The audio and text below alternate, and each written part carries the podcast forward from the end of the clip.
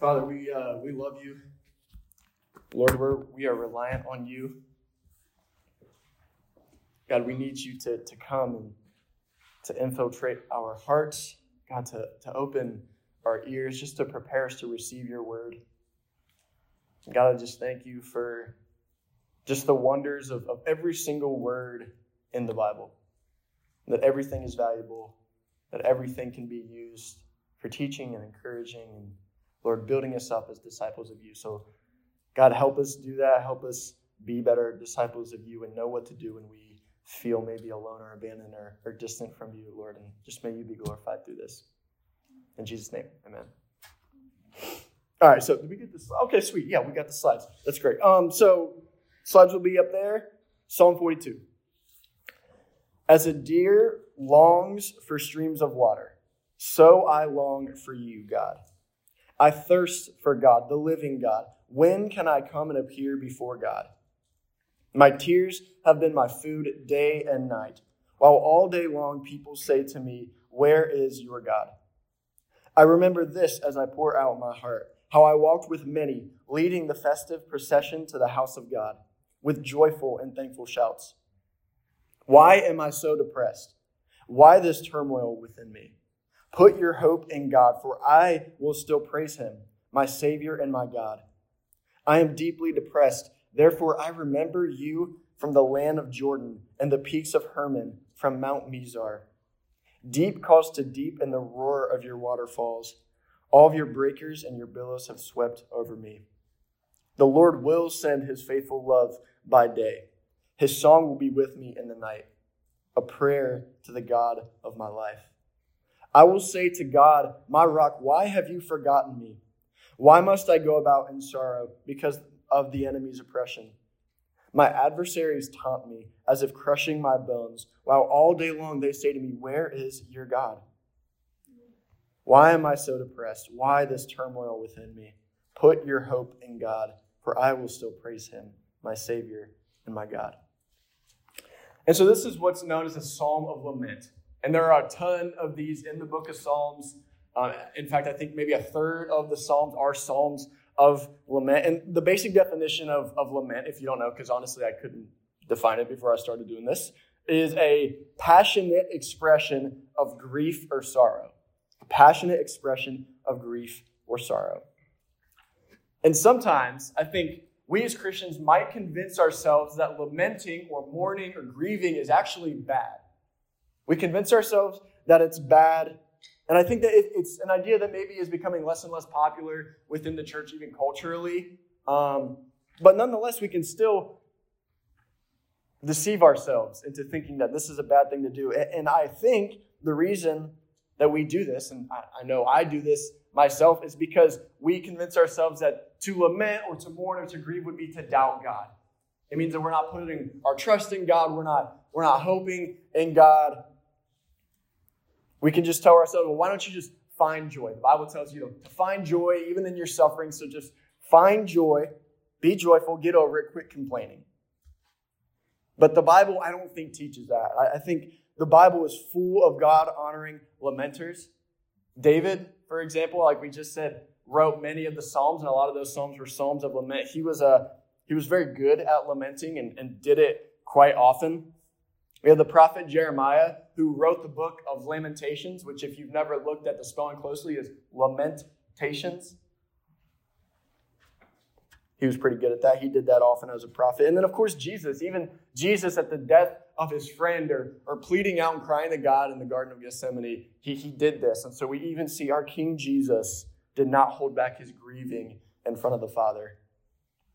And I want you to know that God welcomes your grief, God welcomes your lamenting. He's not scared of it, it doesn't offend him. He welcomes it because he cares about us. He cares about what we're going through, he cares about how we feel. Because longing for God can be really hard as a Christian. I think that might be one of the, the chief battles that we have to face is longing for God in a broken world, in a sinful world, in a world where, where God's fullness cannot dwell. Longing for God can be hard. And we see the psalmist says, at the start of his psalm, verse 1 As a deer longs for streams of water, so I long for you, God. I thirst for God, the living God. When can I come and appear before God? And it's not obviously we see that he just kind of wants God. It's that he needs God. He likens it, this picture of a deer longing for water. Water is like, I think, second to oxygen, probably our most dire, instant physical need. So, my mom is a nurse, and, and I, do we have any nurses in here? Or any nursing school? No? Okay, so you guys can't correct me. That's fine. So, my mom's a nurse, and she used to always, uh, she, she told me one time, I don't know why, but there's this thing called the rule of threes. A rule of threes in survival. So, you can go generally three minutes without oxygen, three days without water, and three weeks without food.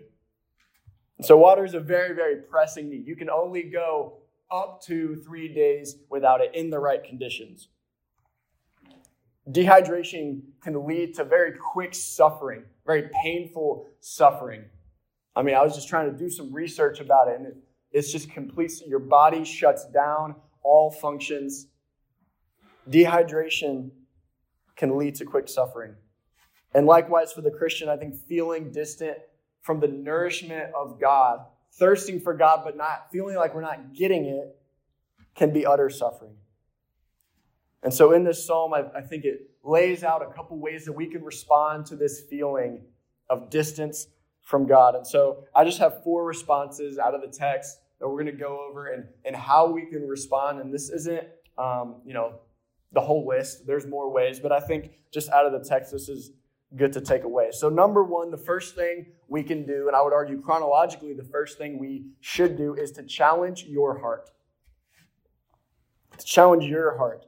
Verse 5 and verse 11 at the beginning of both of them say, Why am I so depressed? Why this turmoil within me? And so here the psalmist is having a monologue with himself. He's pressing into his own feelings. He refuses to run away from them, but he also refuses to just sit and, stay, and stay stagnant in them. And so he takes his turmoil to God, but he also looks at it and forces himself to answer a question, forces his own heart to think about why he feels this way. And many of us miss this mark. Many of us miss this, and I think it might be one of the biggest reasons that, that we feel overcome by our, our distress. And I, I would say, me personally, I had mentioned the two ways that we don't do this. I fall into both of them. I'm somebody who really likes to run away from feelings and emotions, anything that is going to like make me think introspectively about my I run away from. So if I'm sad, I just avoid it and I think maybe if I just avoid it for long enough that it'll go away forever. And if you've ever done that, you know that's not the case. It might go away for a little bit, but what consistently happens to me is after putting it off for so long, running away from it for so long, it comes back in a huge crashing wave and, and crushes me, and I really just kind of roll into a ball of apathy and don't care anymore. And it takes a true measure of God's grace to get me out of it. Because I've run away for so long, I've built up so much, not allowing myself to feel, not allowing myself to grieve, that it just overcomes me. But we see here the psalmist doesn't do that. He challenges himself. And he asks himself those introspective questions. And I think some of these questions maybe are kind of obvious. Like, you know, it, when you say something out loud sometimes, and then you, you realize the answer as soon as you say it out loud, that might be the case. But I think a lot of these questions can be answered through Scripture. One of the many beautiful things about Scripture is it teaches us something about ourselves. The Scripture can speak into our lives. We see Hebrews 4:12 is a beautiful passage. For the word of God is living and effective and sharper than any double-edged sword, penetrating as far as the separation of soul and spirit, joints and marrow. It is able to judge the ideas and the thoughts of the heart. Opening up the word and getting in the word in a time of great sorrow or grief or distance from God, first off, is a way to just glean God's words right there. If you feel distant, that's a great way to kind of close that gap a little bit. But even advance beyond that, it may give us answers to why we feel a certain way. And this doesn't have to be done by yourself either. Obviously, we've been given this beautiful gift of the church. We get to do this life together with each other. And so, sure, you could sit there by yourself, but why not make it better and go talk to other people? Get together with your spouse or your friend or your mentor. Share with them what's going on. I've found a lot of times other people have perspectives into our lives that, that we just simply can't see and are able to, to speak things into our lives that we would have never understood. And there are all sorts of ways that we can challenge our heart.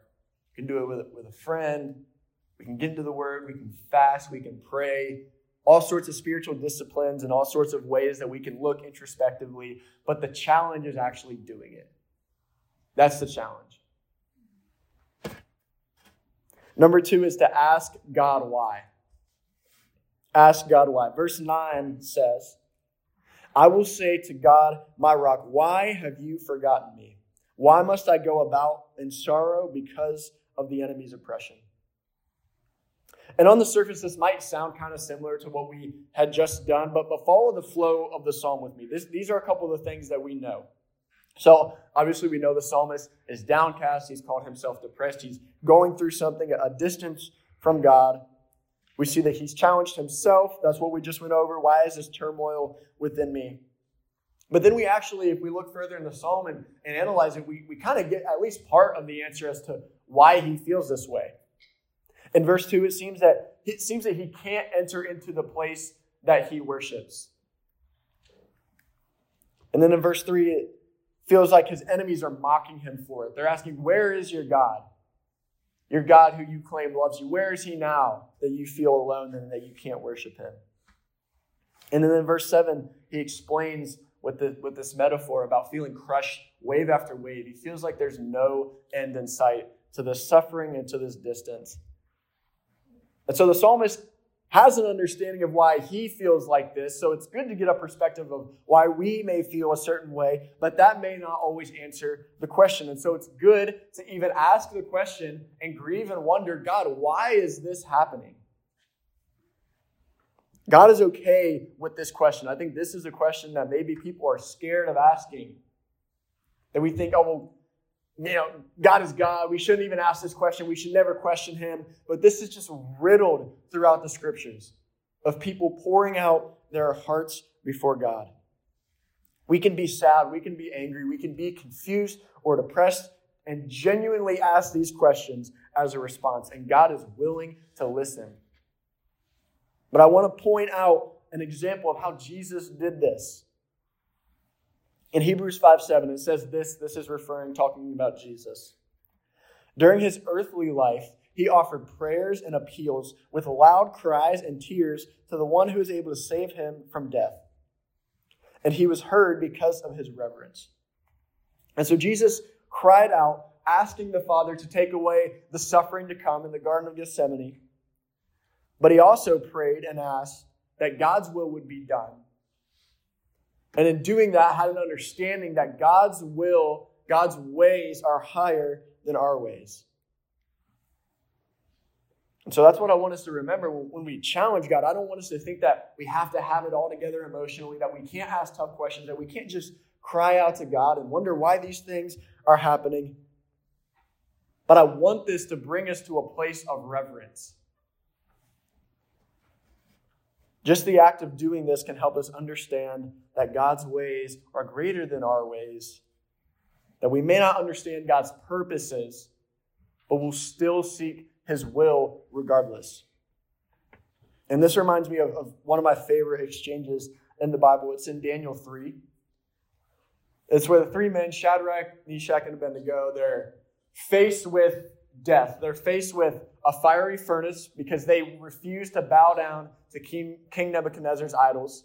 They were told that if they didn't do it, they would be thrown in the fire. They didn't do it. And so they're faced with this reality of being thrown in this blazing furnace. And this is their response to the threat of death. In Daniel 3 17 and 18. If it be so, our God, who is, whom we serve, is able to deliver us from the furnace of blazing fire. He will deliver us out of your hand, O king. But even if he does not, let it be known to you, O king, that we are not going to serve your gods or worship the golden image that you have set up. So we know that God can deliver us. We are confident, we trust that God will deliver us. But even if He doesn't, God is still good and God is still worth following, and we cling on to that fact. So we actually see something here when the psalmist cries out to God in verse 9. He says, I will say to God, my rock. I will say to God, my rock. And it, it might feel weird when he calls God his rock right before he presses in and challenges him. Feels like a little bit of a, of a clash of ideals. Uh, but just listen to what this commentary, Enduring Word commentary, says about, about this. It says, The more experienced saint knows there is no contradiction. It was because he regarded God as his rock that he could pour out his soul before him so honestly.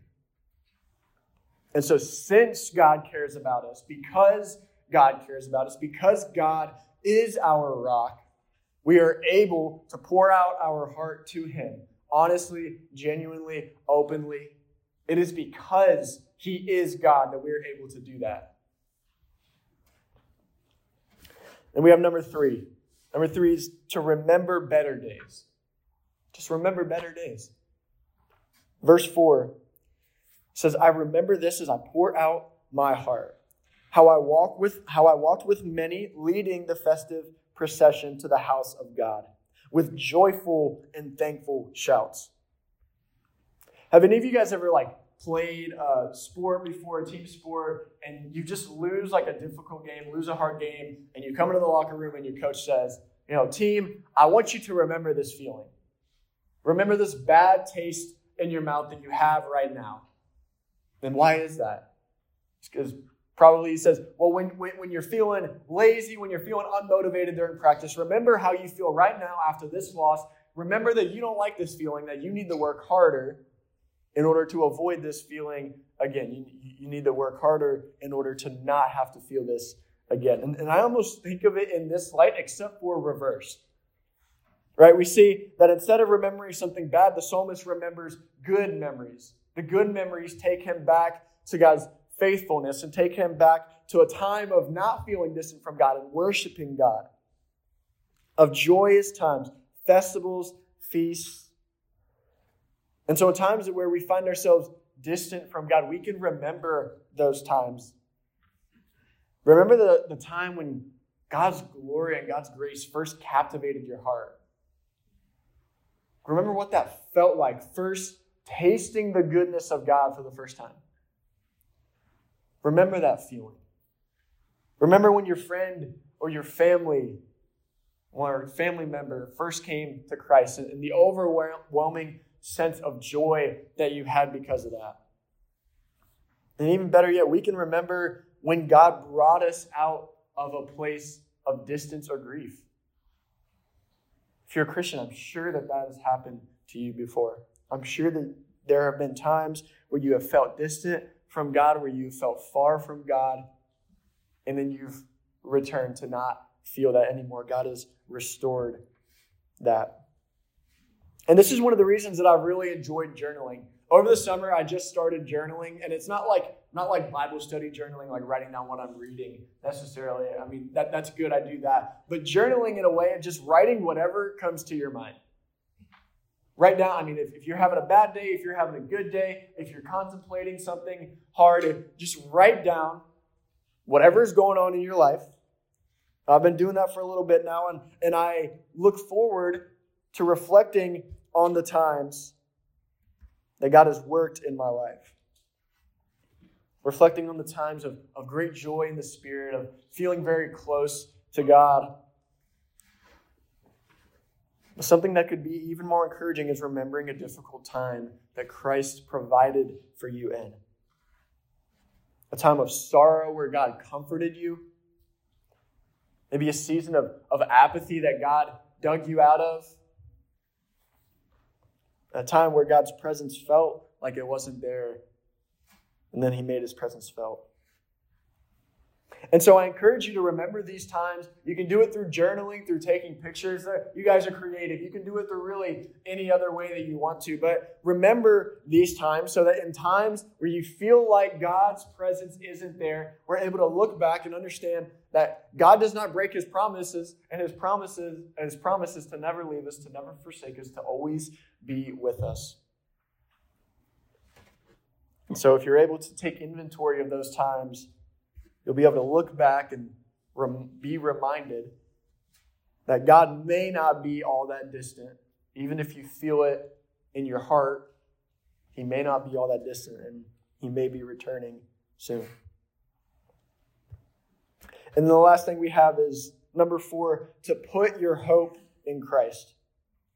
The last one is to put your hope in Christ. The psalmist ends his lament with verse 11. So we've gone over the first part. Why am I so depressed? Why this turmoil within me? Put your hope in God, for I will still praise him, my Savior and my God.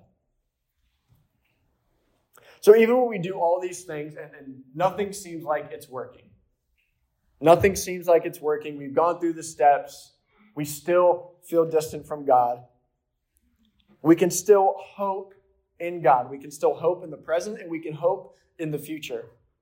We can put our hope in God, that He is good, that He has the power to save us, that He loves us, that He cares about us, that He won't forsake us, that we are truly forgiven, that we have truly been made new creations in Christ.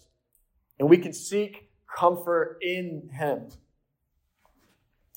And verse 8 says, The Lord will send His faithful love by day, His song will be with me in the night, a prayer to the God of my life.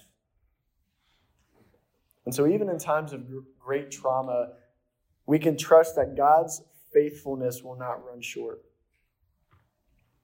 And my prayer for you today is to find hope in both the things today and also the things to come. I think we do this by holding the things of today open handedly, with hope open handedly, but we cling on to the promises to come that God will fulfill. So I, I don't know, I don't know how much longer I'm going to be on this earth. I don't know when I'm going to die. I don't know how I'm going to die. I don't know what the future has for me. I have hopes, but I hold those hopes open handedly. I hope that Stephanie and I will have beautiful children who love the Lord and make more children who love the Lord. I hope that our, our Buffalo church plant will go and create disciples who make disciples, who plant churches all over the country, all over the world. I have these hopes. And those are good hopes, those are godly hopes. But I hold them open handedly because those are not the fullness of God's promise. I cling on to the hope that God is coming back. I cling on to the promise that while these hopes may not come true, the hopes that I hold on to that God is coming back, that He will restore the earth, He will take all pain and suffering away, that He will that he will break all uh, presence divide, that we'll be in the full presence of him. I hold on to that because he has promised that and it, and it will happen. And this is all because of Jesus, family. This is all because of Jesus. The reason that we have hope is because of Jesus. So during this Advent season, the season that celebrates the coming of Jesus, let us cling on to the hope of what Jesus has done, that he came to earth, he left the throne of heaven, came to this broken earth, lived a perfect life, died the death that we deserve, became the atonement for our sin, and resurrected to new life to give us new life. We cling on to that, that that is true. But let us take also hope and the fact that Jesus is coming back. There will be a second advent. It is not just the first, but he will come back and he will restore and make all things new. And so you might be the person who says here, I've gone through this. I've tried to go through the steps. I've tried to do all this, um, and it just doesn't go away. It just I'm just in a I'm in a long season of just horrible depression or just feeling distant from God. It's been happen, happening to me to, from weeks or months or years, and I just don't know what to do. I've tried all the steps, I've cried out to God, and it's not working. And, really, I'm not here to tell you that if you go through these steps, that it's going to magically work like that. I think these steps they could work. They could also just grow you immensely. I don't know the ways of God perfectly. But what I do know is the plan of God to come and to restore the earth. That even if you're broken right now, you feel broken right now, if you feel distant from God, that God is going to come back and that all of his children are going to be able to worship him in his fullness. There will be no more distance between us and God. And so let us take heart and take hope in that. And uh, yeah, let us worship like we have that hope. Pray with me.